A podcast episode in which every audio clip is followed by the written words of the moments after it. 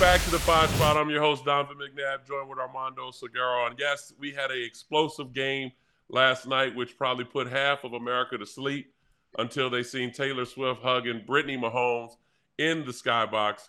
I was still looking for Travis Kelce's mom, wondering is that Travis's box or is that Patrick Mahomes' box? But all in all, people were still excited about Taylor Swift being so excited about probably what, what she probably don't understand what's going on on the football field, that being the Kansas City Chiefs and Travis Kelce having another explosive day. When I look at this game, uh, just kind of breaking it down, it's more about, to me, the Kansas City Chiefs than the, the Denver Broncos. The Denver Broncos are who they are. They've, they've been this way the last couple weeks. Offensively, they look look elementary. Uh, it seems that that Sean Payton is is bringing back the old playbook of when Drew Brees couldn't throw it past 18 to 25 yards and everything was 15 and under. Uh, it seems that also defensively, Vance Joseph is is just trying to find a way uh, to build a kind of bend but don't break defense. I thought they did an excellent job of just applying a little bit of pressure to Patrick Mahomes and at least uh, you know knocking balls down, getting interceptions that some were called back. But yet and still, I thought defensively this has probably been their best game so far. Uh, but offensively, it's been it's been quite embarrassing in Denver. But moving to Kansas City's Chiefs side, I thought Patrick Mahomes kind of calmed down as the game went on. Uh, he was rushing things, trying to create that explosive play. And when you have a security blanket uh, like Travis Kelce, where you can find him anywhere across the field, uh, it makes your passing game uh, go a lot smoother. And that's where it is right now in the NFL. All these quarterbacks have uh, their security blanket, their number one receiver they can rely on. Uh, sometimes that receiver breaks off his route due to coverage.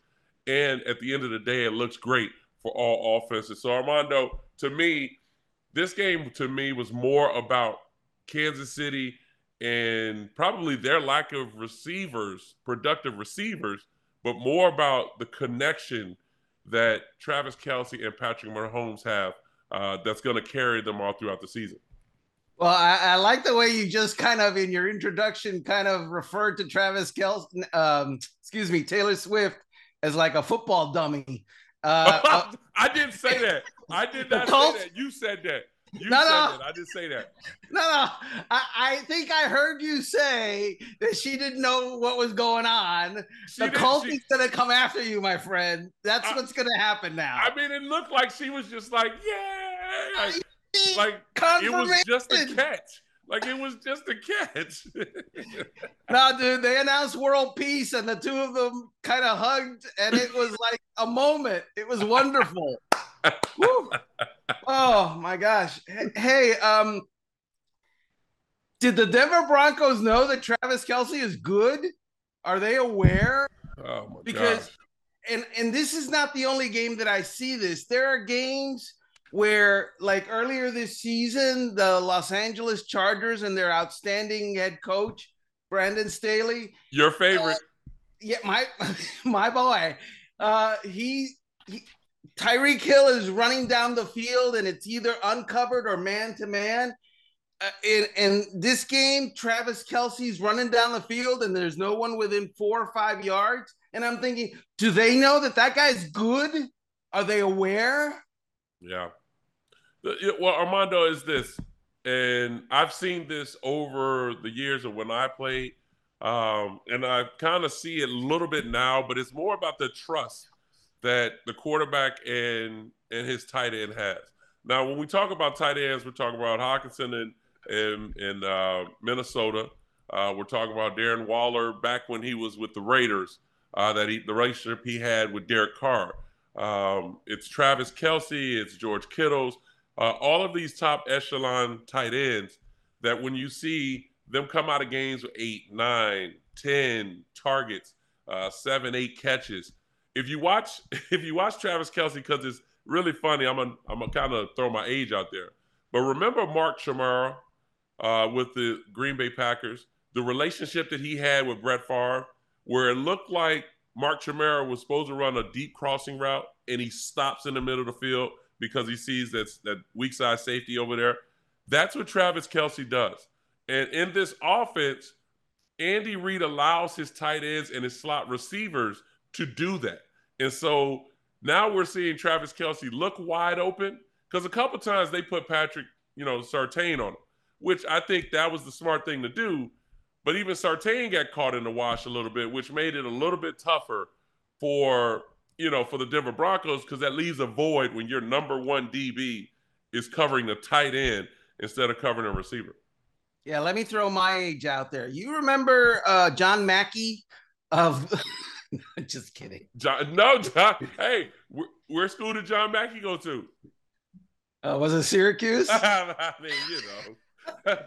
there you Mr. go. Mr. Orange wearing t-shirt guy. Is that it? Is that it? Yeah, that's that our guy, John Mackey. Okay, Mr. Board Member. Is that? Thank you. yeah, Mr. Trustee. I'm sorry, you're the trusted one of Syracuse University. I forgot. Sorry. So, is is Patrick Mahomes going to be okay? There was a moment in this game, Donovan, where you know another. It was a. It was not a good moment. He's there. They didn't convert. He's on the sideline and he's like this and he's down. And it looked to me like if I could read the caption in his head, it was like, I miss Tyreek Hill.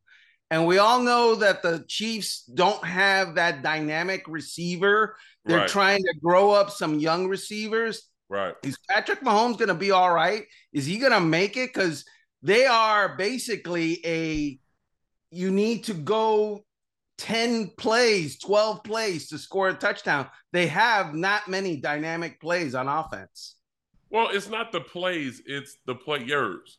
Um, and I like Skyy Moore. I think Skyy Moore can be a, a quality receiver in this offense. Now, what does that mean? Does that mean that he's a 100 catch guy? No.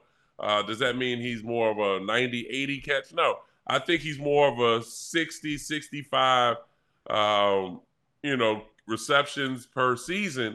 But then they need Toney to step up, and they just don't have that. And so I, I think now we're starting to understand a little bit of dynamic of what Patrick Mahomes is all about. He's about spreading the ball around, getting everyone involved, but at the end of the day, he knows where his security blanket is, and that's what's made him so successful of his talent to be able to uplift everyone else's game. And so offensively, again, Andy Reid does a great job. Um, and I say Andy because Andy's kind of taking over a little bit, and I know Nagy is calling plays.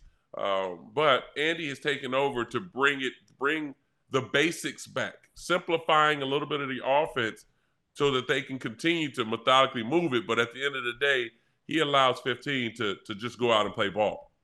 I, I saw that you started commenting on receivers, and as an ex-player, I was thinking, "Oh my God, he's going there! He's going to start commenting on on current players, and it might get ugly." Yeah, you know what? I, I watched that, and I, I seen it coming. And Mike Garafolo, he, you know, he led into it, and it was almost like a like an alley oop. It was a it was a no look alley oop where he kind of threw it to Steve and kind of just you, you seen him just kind of hold his mic, and it was like, here comes the bombshell, and Steve just went off on a on a tangent, so to speak, and I, I felt I felt bad for Jerry Jeudy, especially when it's almost like kicking a horse while he's down. Like you know what I mean? It's it's not really needed. Um, he's on a bad team. He battled injury, came back. He's still probably their number one or two receiver, which is not saying much right now because offensively they just don't have the explosion. Uh, and then when Steve said that and then dropped the mic and just stood there, I just knew America was going to blow up. I knew they were going to take that and run with it. Yeah, we're talking about pregame. Even they're on the sideline doing their sideline report, and Steve Smith apparently has said stuff about Jerry Jeudy on his podcast. Not very uh, flattering stuff, by the way. And so he saw Jerry Jeudy on the field, went over to him, and he said on air that he was going to apologize for not saying very flattering stuff, for saying not very flattering stuff, and that Jerry Jeudy was having none of it.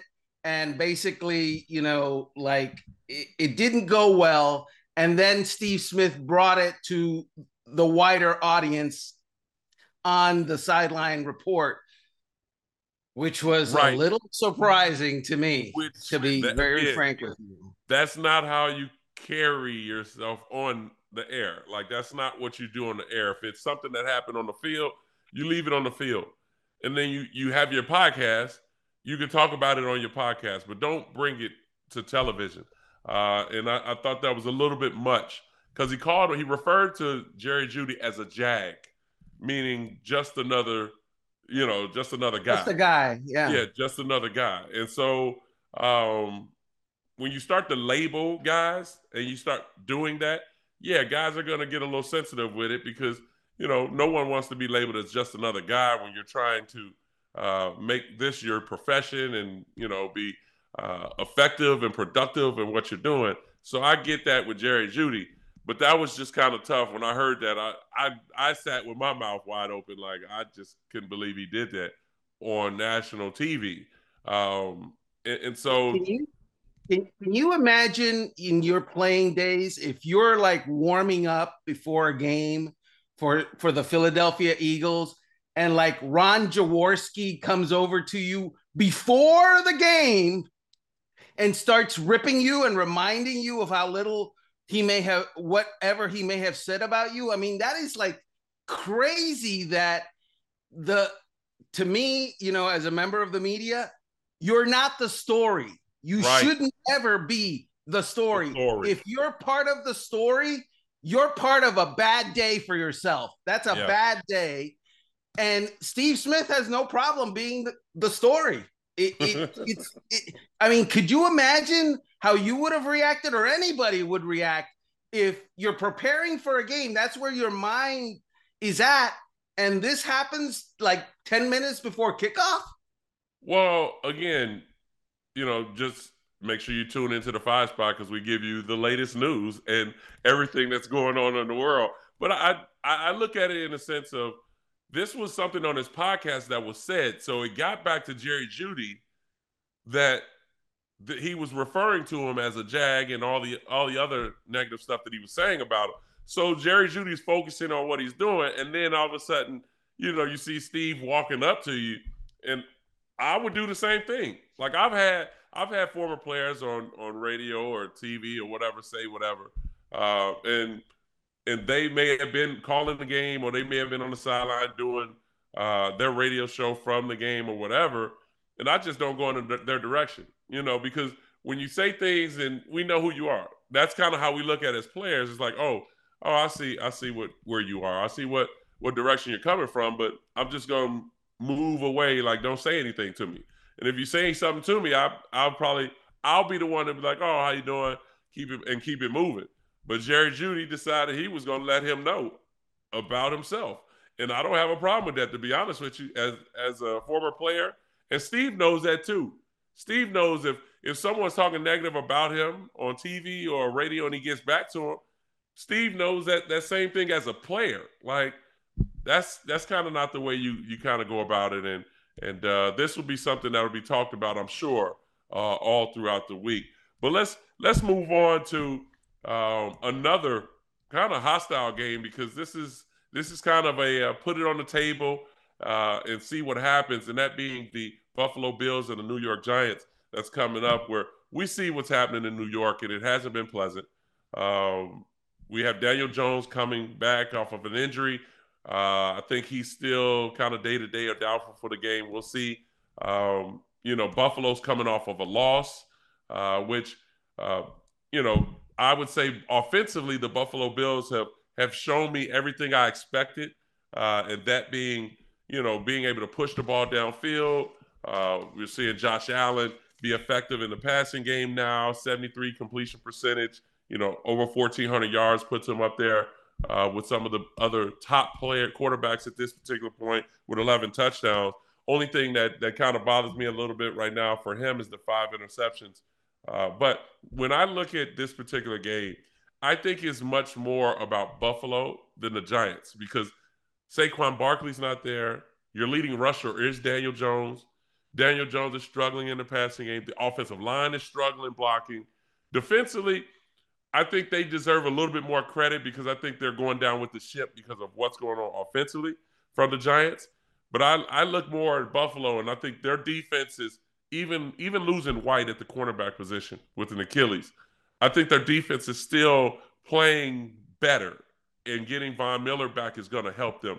So I think Buffalo, this is their chance now to show Ryan Daboll that that uh, they've kind of now carried the torch and they're still moving forward to be one of the top teams in the AFC.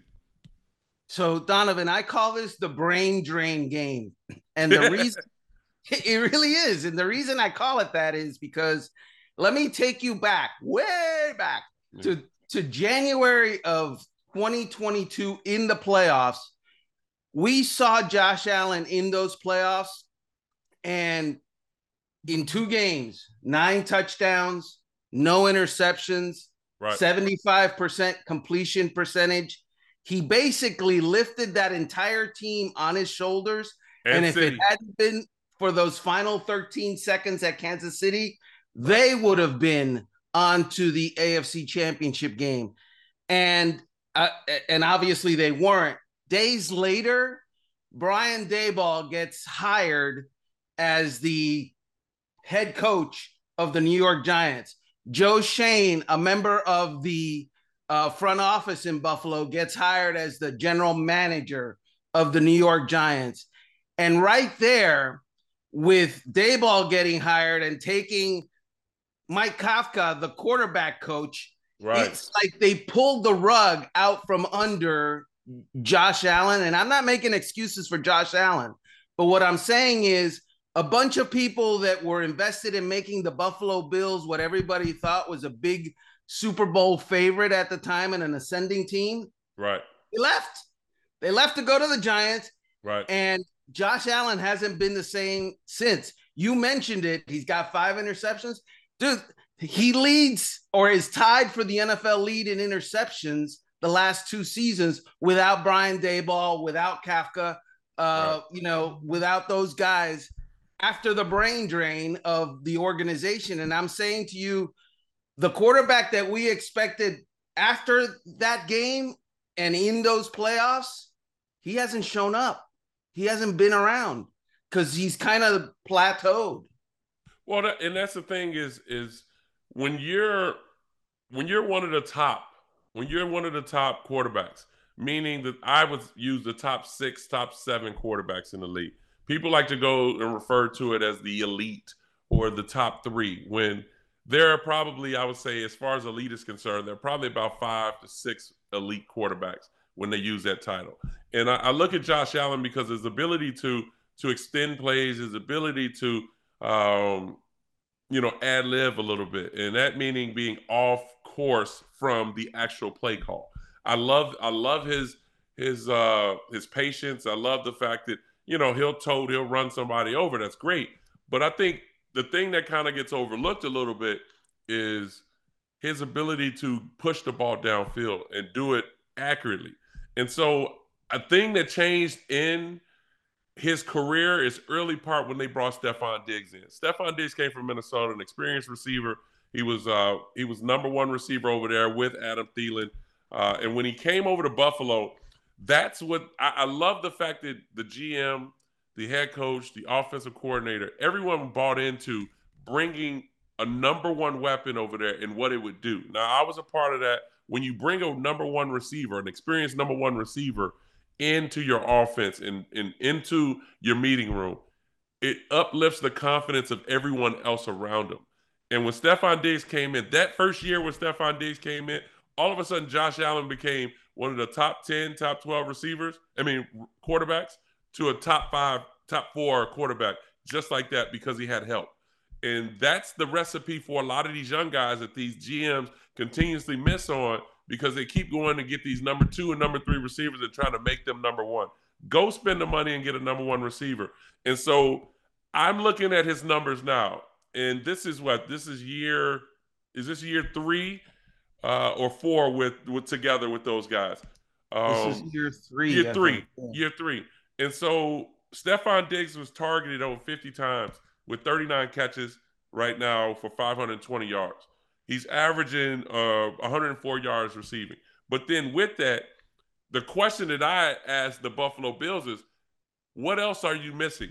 Because when I look at this offense, Josh Allen should not be your number one running back, pretty much. Your number one running back is James Cook with only 292 yards and one touchdown right now. They're missing that running back, that feature running back, like they had back in the day with LeSean McCoy. If they had a running game that would neutralize the clock in the game, they beat they beat Cincinnati last year. They they end up seeing, I think, Kansas City again in the AFC Championship. And so I, I think for Buffalo at this particular point, it's not about Ryan Daboll. Now he's gone. I think it's more about the the scheme, the Buffalo scheme of being able to eat up clock instead of trying to score on one particular play. Meanwhile, the Giants overestimated who they are this year. Oh, I think that's that's clear, right? The rebuild yeah. is not as far along as what they thought. They right. don't have any depth. Uh, they have arguably one of the best tackles, left tackles in the NFL, except that he hasn't played. So there's that. And he made his comments. He made his comments that's not going well in New York. well, that was Evan Neal, I think. But uh, both those guys, one They're- of them hasn't played, and one of them, uh, Thomas hasn't played, and Evan Neal is talking out of his mouth. Oh and oh my gosh. it's it's going like this and not saying smart things. Right. But what I would say to you is they're just, and they did. They paid the quarterback and the quarterback's not able to carry the team. Well, it's funny you bring up Daniel Jones and and you know, like I'm not going to beat a dead horse with with the comments, but um, I look at Daniel Jones' numbers, and you know how the world now is all about numbers. It's you know, well, he's only passed for he did. Daniel Jones has two touchdown passes, um, two touchdown passes, six interceptions. Now we can look at it in any way. Seventy-two uh, rating, QB rating, which is low. Um, he he doesn't have the the help up front. He doesn't have the help at the running back position. Um, and yes, we, we can highlight the receivers and all, like I just mentioned about Josh Allen. I think he needs that type of help uh, to boost this offense. But it doesn't look pretty. It doesn't look pleasant right now for Daniel Jones. And being that he makes so much money and everyone goes to everyone else's bank account um, to refer to, oh, well, he makes $40 million. He's got to carry the organization. It's hard to carry an organization by yourself. You need help. Yes, he's not playing well. I will admit that. He's not playing well. And is he worth the money right now the way he's playing? No. But I will say this that he can't do it by himself. And when I watched the little interaction between he and Ryan Daboll on the sideline, I don't like it. I don't like it. I think it's a recipe for a disaster in New York that's not going to end well. I would say to you, the best thing that could happen for the New York Giants is to continue to be bad the rest of the year, so they they can. Yeah, I mean, I'm not saying do it on purpose, yeah. but if it happens, you get higher draft picks, and that's what you need because you're not talented enough in the NFC East. Well, let's move to the NFC North, and we have uh, more crying games where ah. this, this, this, as you mentioned, you will not miss a meal for any any game that's played on Sunday. Let's let's go to Minnesota with the Minnesota Vikings and the Chicago Bears. I think this game is much more about Chicago and what we've seen over the last last two games. Um, where is this going for him? Is this going to continue to improve? Uh, DJ Moore uh, stepping up and and being such an integral part of this offense, which I hope that offensively, from the scheme standpoint, that they're dialing up at least 15 to 18 plays specifically just for DJ Moore to get the ball. And that will help Justin Fields as he continues to go along and play the way he's played in the last two games. But I look at the Minnesota Vikings and this being close to the trade trade deadline. Kirk Cousins, I, it's funny watching Kirk Cousins because Kirk Cousins doesn't wow you with anything. Kirk Cousins is just a steady, steady Eddie who is just an old vet that understands the game.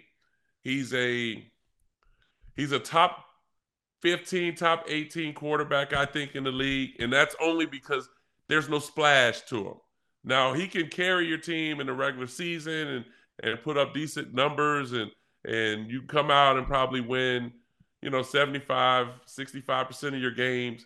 You know, when I look at Kirk Cousins, Kirk Cousins shockingly rating of 102, almost 1500 yards passing, 67% completion percentage, 13 touchdowns. Now, when you hear that and you don't know it's Kirk Cousins, you think automatically, oh, that's that's Joe Burrow. Oh, that's that's Patrick Mahomes. Oh, that's Josh Allen. No, Kirk Cousins has been doing fairly well. The team's just not that good. And then when you look at that number one receiver, Justin Jefferson is putting up great numbers. Then you look at their tight end and, and Hockenson, he's putting up great numbers. And then they go draft a receiver from USC in Addison, and he's putting up great numbers. So I just think overall, I just think the Minnesota Vikings, you talk about when trade deadline hits, oh, there are a lot of names that I think a lot of a lot of teams are trying to bid for to pull from that particular team. Yeah, this to me is the there's there's a scene there's a movie called The Water Boy, and this is the scene out of The Water Boy. It's like, Bobby oh no, yeah. Oh no, we suck again for the Minnesota Vikings because they don't have Justin Jefferson this week. Oh yeah. no, oh no, we suck again. they don't have their best player. Uh, you mentioned the trade, the trade rumors. I hate, I would hate to be Kirk Cousins except for his bank account. I would love to be Kirk Cousins' bank account, not the person it's like everybody's talking about that his he's got one foot out the door, and really, I don't see how it can happen. I don't what see how it can happen either. Right, yeah. right. W- what team is going to trade for Kirk Cousins? And if you look at it, I'm sure that there are NFL teams that look at it exactly the way you portrayed it. Kirk Cousins steady. Kirk Cousins prorated $35 million the rest of the yeah. year. Nah, no, no, no, I don't think so. Um, and so because he's not going to save your season in any way, he hasn't saved the Minnesota Vikings season. Um, I, I just think, look, if they lose this game, we're talking, we're done, and they are sellers at the deadline. Maybe Danielle Hunter gets moved at the deadline. That defense is terrible anyway. Brian Flores was brought in to wake up the defense and it's still the alarm clock hasn't sounded. Um, I, I just see that as good night, Charlie, uh, right. type of thing. And oh, by the way, I also see it as Justin Fields the last couple of games has been doing this, and he better keep doing this because the Vikings are doing this. Uh, it's it's bad. It, it's bad because no one ever talks about the Vikings because they don't they don't give you much. Um, and it, you're really like right now in the NFC North. I mean, the only two teams that you could possibly talk about are the Vikings and the Packers, and they're both not playing very well. And so now it's like, oh well, the Bears, and then they're not playing well. so I just think overall, you, it's nothing you can do at this particular point. And if I'm the Vikings, no, I'm not trading him uh, at the trade deadline. Um, and they talked about Justin Jefferson. Talked about he wanted to possibly be traded. Yeah, okay. You think I'm giving up Justin Jefferson? Like that's not happening.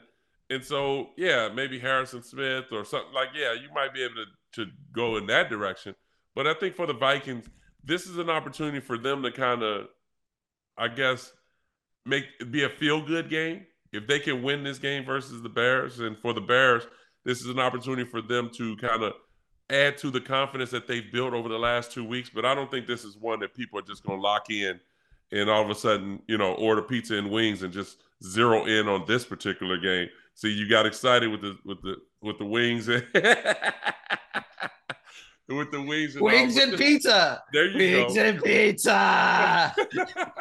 and, and if it's free, it's me. Yeah, there you go. I'm with you on that, especially on Sundays, game day.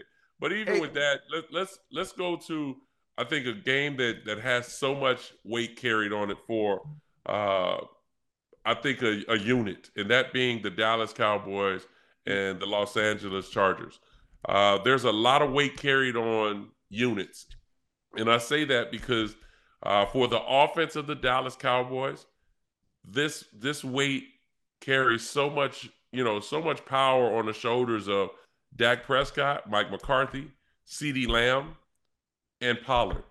Uh, and then for the Los Angeles Chargers, it carries so much weight on their defense. Now we've talked about their defense and what happened in, against Miami, and even weeks after giving up so many yards and points, uh, and Brandon Staley being a defensive-minded head coach, it just hasn't fared well. And so, yes, I brought your favorite coach in, and in Brandon Staley, but this is a game in which I think this gives both teams that opportunity to go this way, and if they end up losing, it's going to end up going this way. Yeah. By the way, um, Detroit Lions fans, send your angry letters and emails to Donovan McNabb, care of the five spot at Outkick, because I'm not dealing with that stuff. You, you, you, you just mentioned the only two teams we talk about in the North are worth talking about is Green Bay and Minnesota. The Lions are going, huh? Uh, what? well, I mean, we we've seen we've seen Detroit over the last part of last season and then now. So Detroit, when we talk Detroit, we talk Detroit with San Francisco and with Philadelphia. But we don't refer to them as the NFC North because the NFC North has always been Aaron Rodgers and Green Bay. And so Detroit, what we're seeing from Detroit is kind of almost expected. It's expected of what we've seen. And I like what Jared, and I've always given Jared Goff that love because he deserves it and he's the he's the underappreciated guy. But now when we talk about guys who are trying to find some love, that being that game against Dallas and the Los Angeles Chargers. Nice recovery. I like yeah, it. Yeah, you like that. It, like that's that. called a comeback. There you go. uh, uh, so Mike McCarthy, he is the head coach for now of yep. the Dallas Cowboys, and he is the guy who fired uh, Kellen Moore, who is now the offensive coordinator of the Los Angeles Chargers. Right. And you look at the Los Angeles Chargers offense and you look at the Dallas Cowboys offense, and I like the Los Angeles Chargers offense more. True. And it's not because they have a better quarterback, because they do. Justin Herbert is, in fact, elite. If you were drafting quarterbacks in the NFL today, right now, he would be maybe the second pick, maybe the first pick that a lot of people would take. What? Um, oh, I, every everybody at every everybody in Cincinnati, yes, make sure you email Armando at Five Spot uh, for all you Joe Burrow fans, uh, for Jacksonville, uh, all those Trevor Lawrence fans, for Buffalo, you Josh Allen fans, because he Kansas just City. said he yeah Kansas City, Patrick Mahomes fan. Armando just said that Justin Herbert is better and will start a franchise over all of you. Yes, Armando Segarra. at, at the five spot.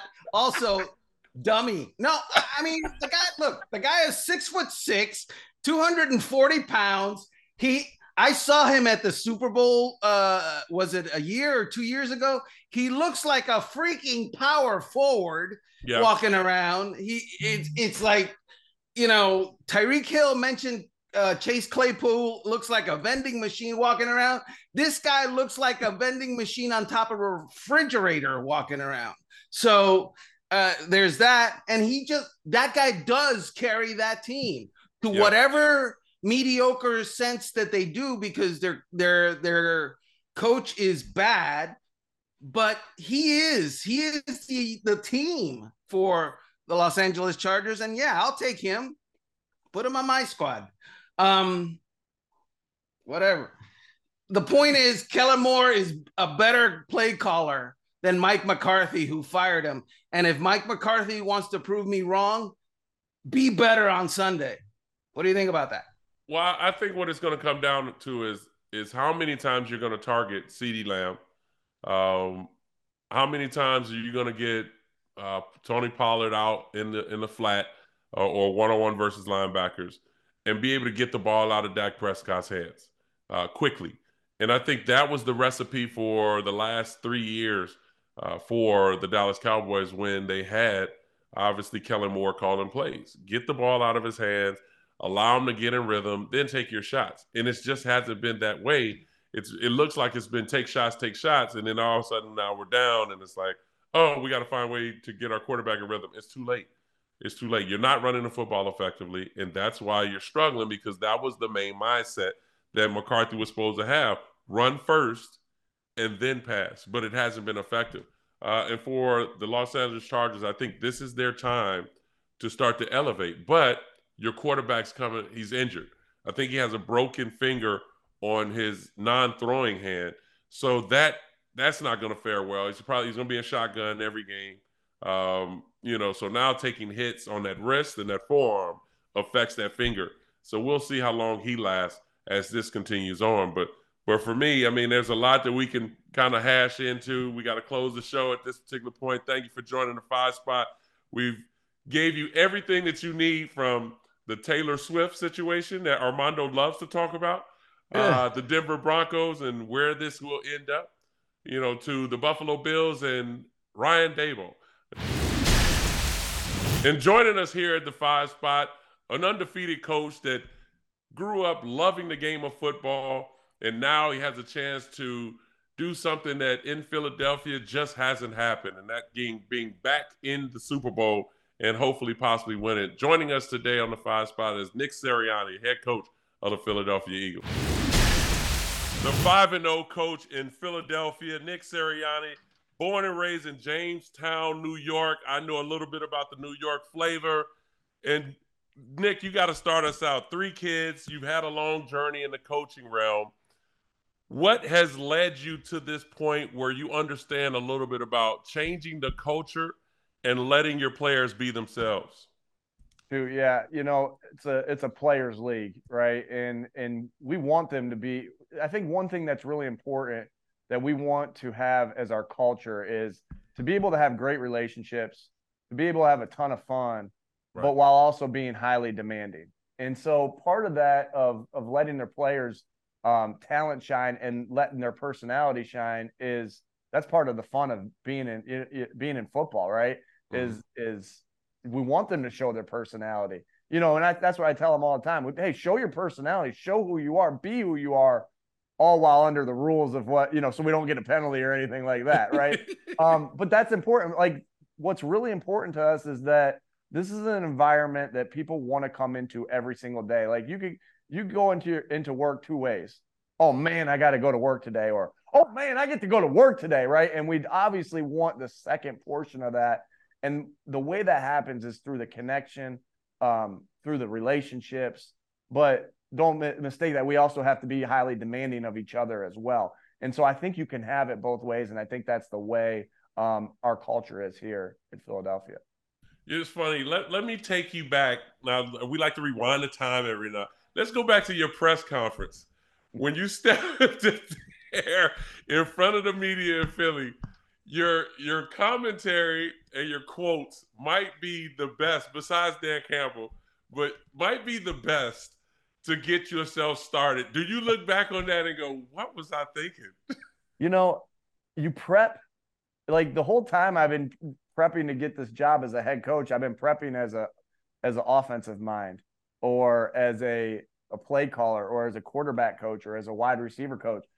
Never really as the media, right? like, I wasn't quite ready for it. But you know what I thought? Um, it's just like everything. You got to you, you want to get better. You it, you know, in anything that you do. And so mm-hmm. it was a mm-hmm. really good thing for me to, I, I look at, you know, not always in life can you look back at stumbles and say that was good for me, right? You, right. That's not, you don't always see the light of it, but I can in that aspects and be like, hey, that stumble was good for me. You know, it helped me get closer to the players. It helped me be, you know, be able to say to the players, hey, I really messed this up, but I'm going to get better.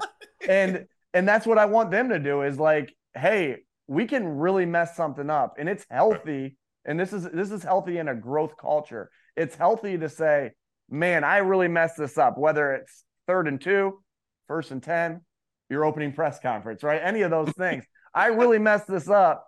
How do i get better at it? Because that's that's a growth mindset man. Okay well cool. I'm to get better at it this way this way this way or that way. And and that's all that's important is that you're growing and from every situation that you have. And so i think I look back at that and say, hey, that was a good thing for me to be able to mess up like that because I was able to kind of paint the picture of what I wanted the culture to look like as far as um, hey, daily improvement and and self evaluation of yourself. So Nick, as Donovan mentioned, you you know you're from Western New York. As a as a teenager, right? Interested in football, playing football, a future college player, a future coach. Growing up in the area, did you ever take note of a certain Syracuse quarterback? And what was your honest opinion of that McNabb dude that that you might have seen playing at the time? Dude, heck yeah! You you grow up in New York, you're gonna know all about Syracuse football and all about Syracuse basketball. So I I get to see both ends of that, right?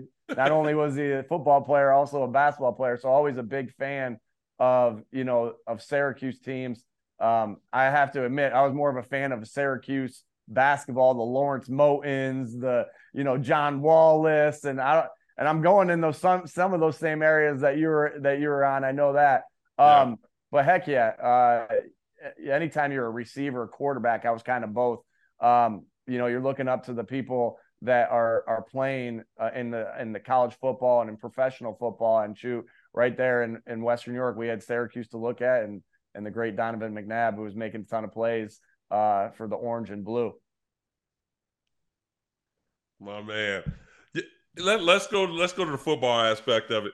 When I look at the Eagles offense this year and losing two coordinators, everyone thinks it's going to be a step back.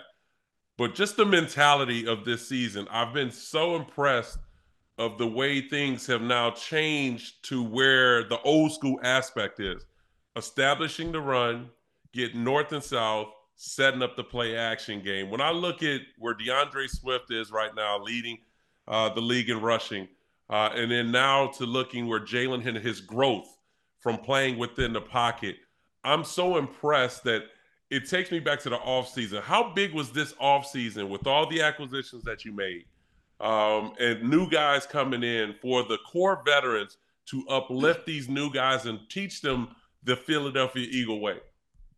Yeah, uh, huge offseason. And, and like you said, like the transition on offense was very similar, um, was very comfortable, I guess to say, right. because – Brian's been at every meeting, right? Mm-hmm. Brian's been part of every game plan meeting that Shane and I were ever involved in.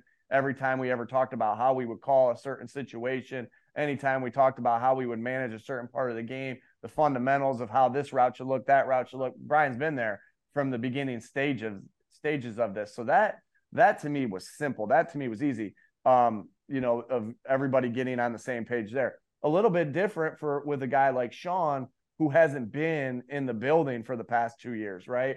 And right. so you're you're doing everything you possibly can in that off season to catch them up to, hey, you know, again, here's the here's the vision of what we want this to look like here, Sean, or or here when you're talking about situational football or whatever it is. But I also hired Sean to do a job, right, and and bring his expertise to it as well. But as the head coach, you're going to have some some visions of what you want it to look like. So there was a lot of getting on the same page there. But and then you talk about all the new players that come in, right?